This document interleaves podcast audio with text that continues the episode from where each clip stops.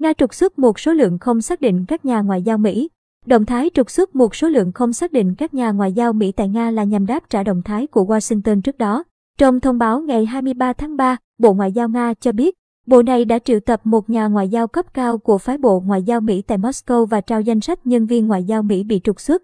Theo Bộ Ngoại giao Nga, đây là hành động trả đũa với việc trục xuất các nhà ngoại giao Nga khỏi phái bộ tại Liên Hợp Quốc ở New York, Mỹ và một nhân viên Nga khỏi ban thư ký Liên Hợp Quốc. Bộ Ngoại giao Nga cho biết, chúng tôi đã thông báo cho phía Mỹ rằng hành động thù địch nào chống lại Nga cũng sẽ nhận lại phản ứng dứt khoát và thích đáng. Mỹ đã thông báo với Nga về quyết định trục xuất 12 nhà ngoại giao Nga vào cuối tháng 2. Phía Mỹ cho rằng, những người này đã tham gia các hoạt động gián điệp có hại cho an ninh quốc gia Mỹ. Tại thời điểm đó, Nga lên án quyết định, đổ lỗi cho Mỹ vi phạm nghiêm trọng các cam kết và kêu gọi nước này hành động hợp lý, tránh để tình hình leo thang. Các động thái ngoại giao mới nhất cho thấy quan hệ giữa Nga và Mỹ đang ngày càng căng thẳng. Ngày 21 tháng 3, Bộ Ngoại giao Nga cho rằng quan hệ giữa hai nước đang trên bờ vực đổ vỡ. Nga cũng đưa ra một tuyên bố gay gắt sau khi Tổng thống Mỹ Joe Biden đã dùng những lời lẽ nặng nề bình luận về lãnh đạo Điện Kremlin Vladimir Putin.